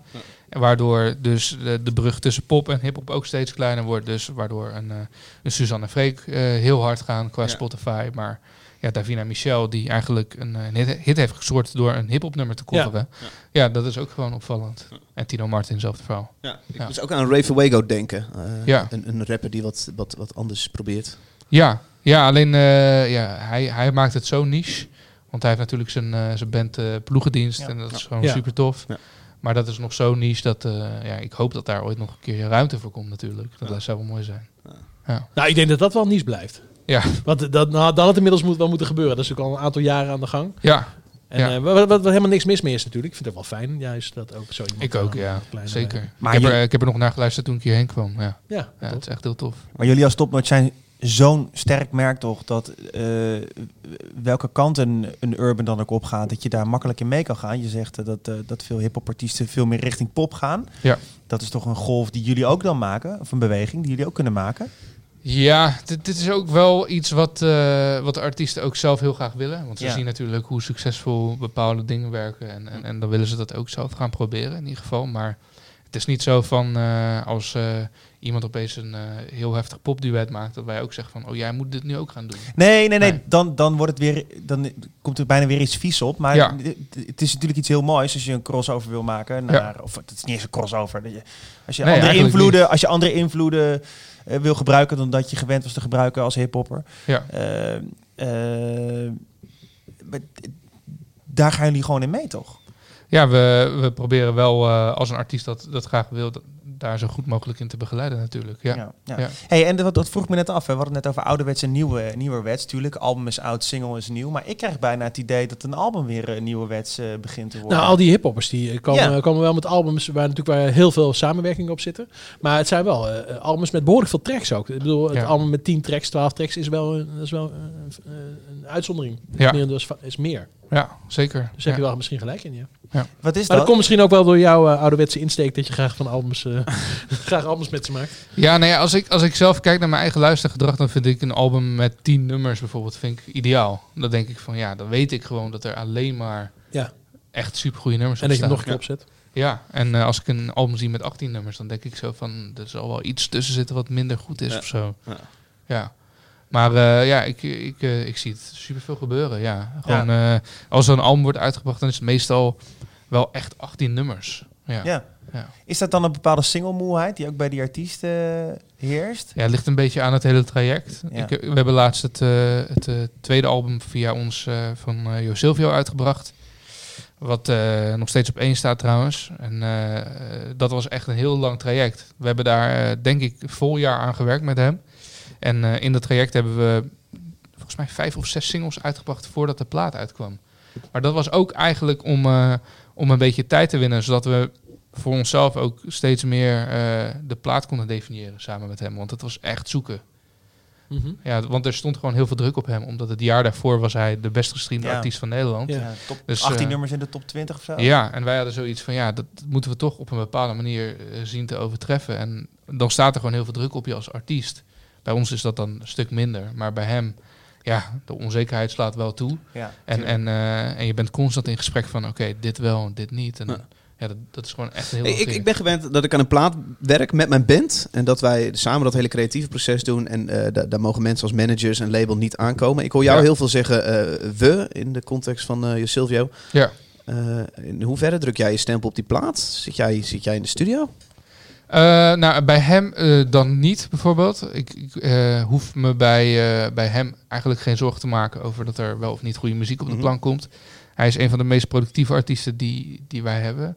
Poept elke week een liedje uit? Nou ja, ik denk als hij een sessie doet van, van zes uurtjes, dan komen er zeker wel drie goede liedjes uit. Oh, ja. Dus het gaat echt als een gek. Ja. En dus daar maak ik me bij hem nooit zorgen om. Nee. Dus, Wat ja. is dan het we-aspect van dit? Nou, dat ik, eh, ja, ik ben zijn ENR dan in dit traject geweest. En eh, eigenlijk ben ik constant met hem en eh, ook zijn manager in gesprek van, oké, waar gaan we, hoe gaan we de balans vinden in deze plaat? En het is constant eigenlijk ook wel last minute switchen van liedjes. En ja, constant luisteren naar een bepaalde tracklist of het überhaupt wel de moeite waard is. Ja. En dan Ja. ja. blijf je dit het verversen. Ja. En dat is echt een, een heel lang traject geweest. Meedenken over singlekeuzes, samenwerkingen? Ook, ja. Ja. en, en in zijn geval eh, hebben we daar ook gewoon heel veel contact over gehad. Omdat ehm, hij is ook iemand die eh, wil zijn veelzijdigheid laten zien. Ja. En eh, dat doe je door middel van de singles die je ook loslaat. Want dan schep je ook een, eh, een beeld van hoe je plaat gaat klinken, weet je. Ja. Ik, ehm, ik zie jou vaak op sociale media ehm, eh, aandacht vragen of benadrukken dat de artiesten waarmee je werkt zo hard werken. Ja. Ik, hoor- ik, ik kan me herinneren, de eerste keer dat me opviel was bij de Edisons vorig jaar. En vorige week of twee weken geleden had je het ook nog eh, specifiek op Facebook over een artiest dat je vond dat hij hard werkt. Ja. Zeg je dat omdat je denkt dat misschien eh, het publiek denkt dat, eh, dat die mensen eh, thuis af en toe in de studio zitten, lekker streams harken en eh, verder alleen maar champagne drinken? Ja. Eh, is, is dat de reden waarom je zo benadrukt dat ze echt hard werken? Of wat is de reden daarvoor? Ja, nee, ik, eh, ik heb inderdaad wel eh, vaak het eh, gevoel dat, dat, dat, eh, dat buitenstaanders denken dat, dat eh, bepaalde rappers gewoon, eh, weet je wel, gewoon achteroverleunen en eh, heel makkelijke platen in elkaar knallen. Er overigens ook genoeg zijn natuurlijk. Ja, tuurlijk. Ja, Die, die zijn er vast en zeker. Maar eh, bijvoorbeeld eh, in het eh, geval van Frenna, die superveel tegenslagen heeft ook meegemaakt. En, maar ook uit, uit al die narigheid is gekropen en uiteindelijk een van de meest succesvolle artiesten van Nederland is geworden. Ehm, en ik zie gewoon hoe hard hij werkt daarvoor. En ehm, ja, ik, ik, ik heb hem meegemaakt dat hij gewoon tot drie uur s'nachts bij ons op kantoor een video zat te editen. Omdat hij gewoon eh, de volgende dag gelijk online moest. En ik weet gewoon Dat dat... doet hij ook nog eens zelf, dat editen. Dat deed, doet hij dan samen met een editor, maar hij, wil daar, hij is daar constant bij betrokken. En eh, eigenlijk met alles wat hij doet, is hij betrokken bij elk klein stapje. En Ja. ik, ik, ik, kan dat van, eh, ik zie dat van dichtbij en ik heb daar superveel waarde- waardering voor. Ja. En je vindt het ook belangrijk dus dat mensen het weten. Dat, ze gewoon, eh, dat, dat die gasten er hard voor werken en dat het niet Ja. komt aangewaaid. Ja, ik denk dat. eh, nou, ik denk niet dat bij, dat bij hem in specifiek bijvoorbeeld eh, dat mensen denken dat het komt aanwaaien.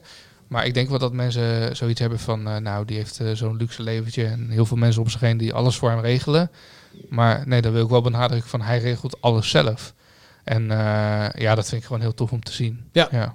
Nou, het is ook belangrijk dat artiesten natuurlijk, net als jullie, eh, Ja. ook hard aan werken. Ja, het inspireert mij ook eh, constant eh, Ja. om te zien hoe hard hij werkt. En dan ga ik ook harder van werken automatisch. Ja. Grappig hè? Het begint toch vaak gewoon bij de artiest.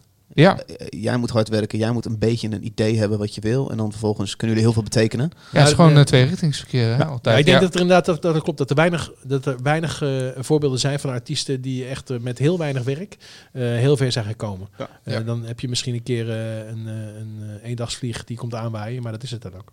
Ja, en eh, ook vooral nu bijvoorbeeld bij eh, Snelle, die, die op dit moment gewoon veruit de meest succesvolle rapper is van Nederland. Hij, eh, ik weet hoe hard hij werkt. En ik weet dat eh, omdat hij zo nuchter is en zo hard werkt, dat dat de reden is van zijn succes. Geef nog eens een voorbeeld van hard werken dan in deze. Poeh, eh, ja, die jongen die slaapt gewoon echt bijna niet, joh. Die, eh, nou, ja, hij, had, hij was laatst op vakantie, weet ik. Hij was in Barcelona met, met zijn vriendin. En daar zou hij eigenlijk een hele week gewoon niks doen. En hij is gewoon uh, stiekem... Clipje opgenomen. eh, ja, dat nog net niet. Maar hij was wel constant eh, de mixes van zijn album eh, heel kritisch aan het checken. Ja. En eh, ja, nou ja, als je op Het heeft zijn valkuil natuurlijk. Ja, ja, tuurlijk. Ja. Maar hij, eh, hij werkt heel hard. Ja. Ja. en dat is ook echt... eh, anders zou hij niet zo succesvol zijn, denk ik. Ehm, ik ga je zo meteen vragen om één tip van, eh, voor jonge makers, jonge, jonge mensen die ook iets willen bereiken in de muziek. Zoals een eh, Snelle of een Jo Silvio of een Frenna. Eh, maar eerst even Leonard Cohen. Viel mij op eh, deze maand met een nieuwe release. Hoe doet hij I het? can't leave my house or answer the phone. I'm going down again, but I'm not alone. Settling at last accounts of the soul. This for the trash, that paid in full. As for the fall, it began long ago. Can't stop the rain, can't stop the snow. I sit in my chair, I look at the street. The neighbor returns my smile of defeat. I move with the leaves, I shine with the chrome. I'm almost alive, I'm almost at home. No one to follow, and nothing to teach, except that the goal falls short of the reach. Ik ben een beetje gegrepen door deze. Wat zit van elitaire onzin, David? 1 minuut, 1 minuut 13 duurt Zet eens even het lekkers op. En, dan dacht- en dan dacht je dat hij er geen zin in had toen hij nog leefde. Nou, eh. Ik, bedenk me Nee, nu, ik heb wel een rijtje van depressieve artiesten meegenomen de afgelopen half jaar. Maar goed. Ja, ja, ja. Ik vind het best wel mooi. Ehm, Ik heb, ik heb, Ja, wanneer, wanneer zet je zoiets op? nou, als je je release radar soms opzet, dan komt hij een opeens voorbij. Dus, Ah. en Als je- daarna is hij op repeat gegaan. Ja, dan bij wat is nee, het is heel onerbiedig, maar Martijn was een eh cotton ale aan het halen en ik was een dubbelbok aan het halen. Ja, ik zou hem maar opzetten als ik interessant wil doen in de podcast. Maar David zet hem waarschijnlijk op omdat hij hem heel mooi vindt. Ik vond het verschrikkelijk mooi. En ik, eh, ik, ik dacht mooi. tevens weer eh, in, mijn, in mijn hoofd ergens dacht ik, hé, maar wacht even, een nieuwe release van is toch dood?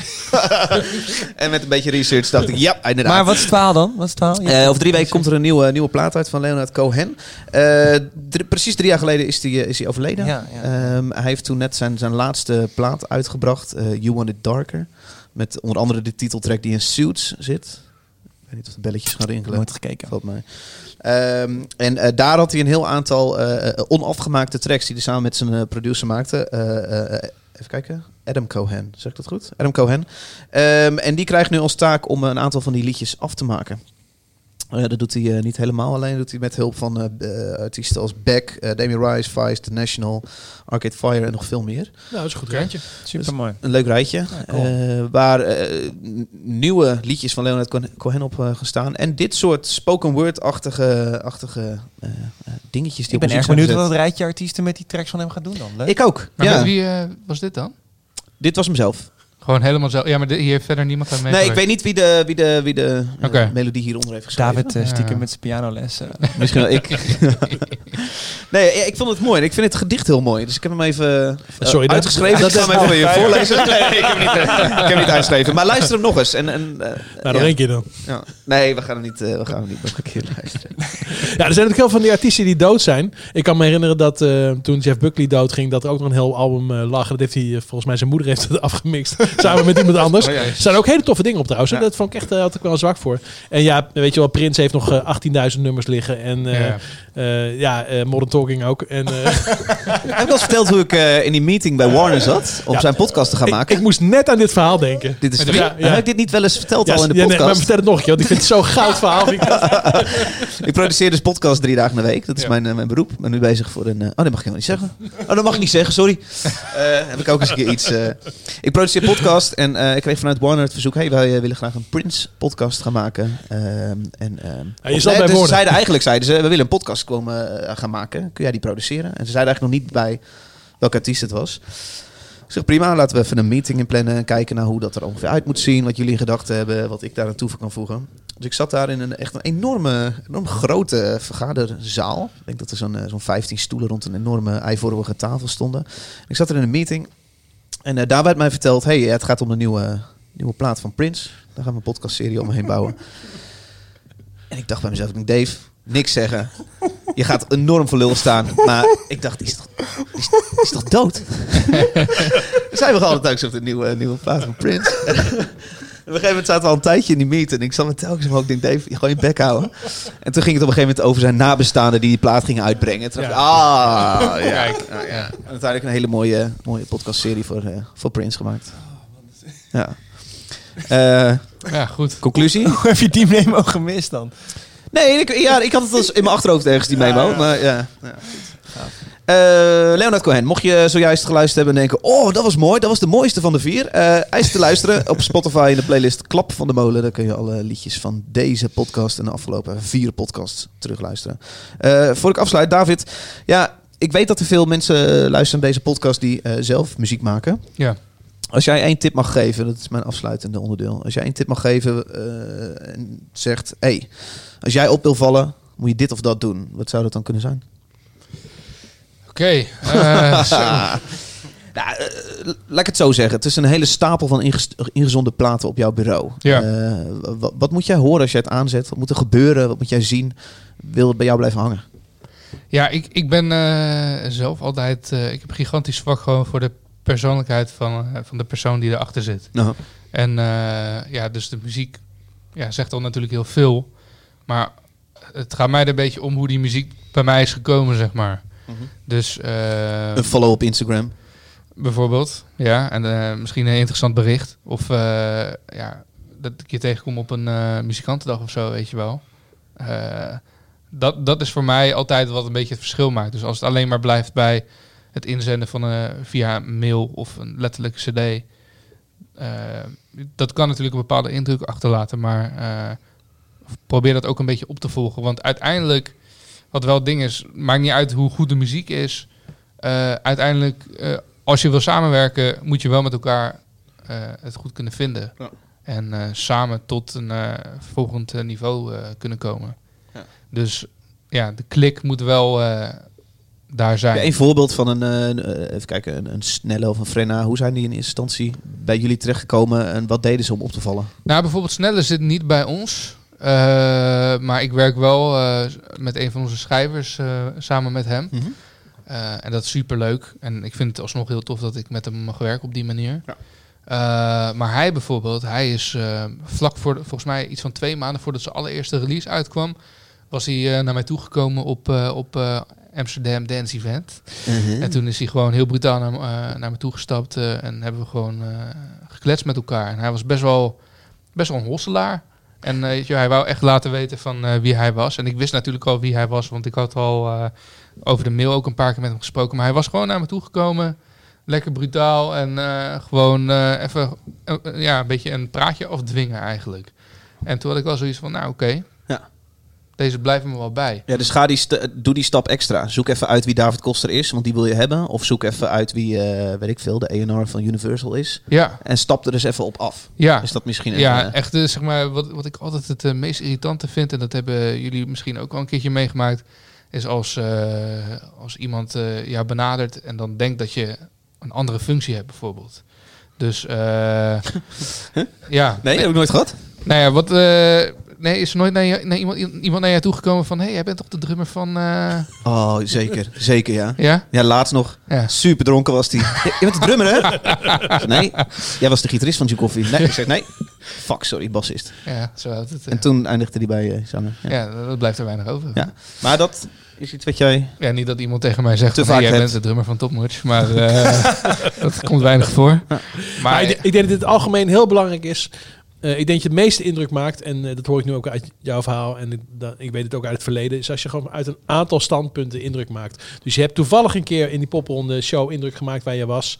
Eh, in die week heb je ook iets op de socials gezien van die band. En Ja. je krijgt dat mailtje precies op dat moment. Ja. Dan denk je toch echt, oh, hier is, hier is wat aan de hand. ja, En dat denk je natuurlijk gewoon nooit als je alleen maar die plaat krijgt opgestuurd. Dat gebeurt gewoon niet. Nee, nee en ja, er zijn nog steeds mensen, weet je wel, die ik bij muzikantendagen tegenkwam. Die toen een indruk om me achter hebben gelaten. En eh, die mij nog steeds eh, af en toe mailen. Ja. En dat ik ook gewoon hun eh, serieus gewoon feedback terugstuur. Ja. Van hey, ik zou dit en dit doen. En dan heb ik wel een gevoel van dat wordt wel op een gegeven moment iets. Ja. Maar het is gewoon een kwestie van ja, samen goed contact houden. Ja. Ja. dus Gewoon lekker blijven opvolgen. Gewoon brutaal zijn. Ik heb daar nog één vraag over. Eh, ik hoor je heel erg dat je graag natuurlijk in het begin van het proces instapt. Dit, dit is trouwens ook iets wat ik bijvoorbeeld bij Universal altijd heel erg voel. Dat ze heel graag eh, zo vroeg mogelijk in het proces willen instappen. Ja. Wat, wat ik weer juist weer veel minder voel bij eh, indie labels als Pias en, eh en V2, waar, natuurlijk, waar ik veel mee samenwerk. Ja. Die, zijn, eh, die vinden het ook prima als je een album maakt waar ze achter staan en dan gaan ze daarna mee aan de slag. Ja. Ehm, eh, is dat een voorwaarde om bij jullie wat te doen? Dat je in een vroeg stadium eh, je ermee kan bemoeien? Of gebeurt het ook wel eens dat iemand een, een plaat komt en die zegt... David, ik heb hier een plaat voor je. Wil je hem uitbrengen? Ja. ja, het zijn eigenlijk die twee verschillende soorten. Oké, dus de laatste komt ook wel voor. Ja, zeker. Ja, kun je het allebei niet, voor. eh, juist als ENR-manager kun je dan niet inhoudelijk daarmee bemoeien. Nee, het leukste is natuurlijk eh, dat je je inhoudelijk gaat bemoeien met, met inderdaad het creatieve proces. Maar ja, je, je kan ook niet eh 30 bands eh, op die manier benaderen of artiesten. En ja, er moet er af en toe ook wel iemand tussen zitten die al zoiets heeft van, nou, dit is wie ik ben. En dit is hoe ik eh, mijn muziek wil uitbrengen. Ik bedoel, eh, jij en ik hebben contact gehad eh, rondom eh Thijs Boontjes album. Ja. En hij is ook iemand die gewoon heel erg goed weet wat hij wil doen. En eh, jij weet ook heel goed wat je wil doen. Dus ik heb dan zoiets van, ja, Ja. ik vertrouw jullie allebei gewoon volledig op eh, waar, ik jullie over, waar ik jullie om ken. Ja. Dus ja, dan ga ik me ook niet daartussen wringen van, oh ja, misschien moet je even dit eh, in de mix een beetje aanpassen. Nou, hij was wel in de studio. eh begon je de hele tijd van, mag er wat meer hem met dit? Ja, omdat ik gewoon van harde muziek hou. ja, nee, dat weet ik. Dat weet ik, dat weet ik inmiddels. Ja. Dat wist ik toen niet. Ja, maar ja, dus het verschilt helemaal. Maar allebei is leuk. Ja. Op een bepaalde manier. Alleen, ja, de ene, de ene A&R manager heeft meer behoefte om zijn plasjes te doen en de ander niet. Ja, Duidelijk. dus ja. Hey, David Koster, dankjewel dat jij eh, de reis wilde maken en hier aanschoof. Ja, gezellig man. Ja, Hoop hartstikke dat leuk. het, eh, bier Ja, heeft heel leuk. gesmaakt. Ja, was heel lekker. Oké.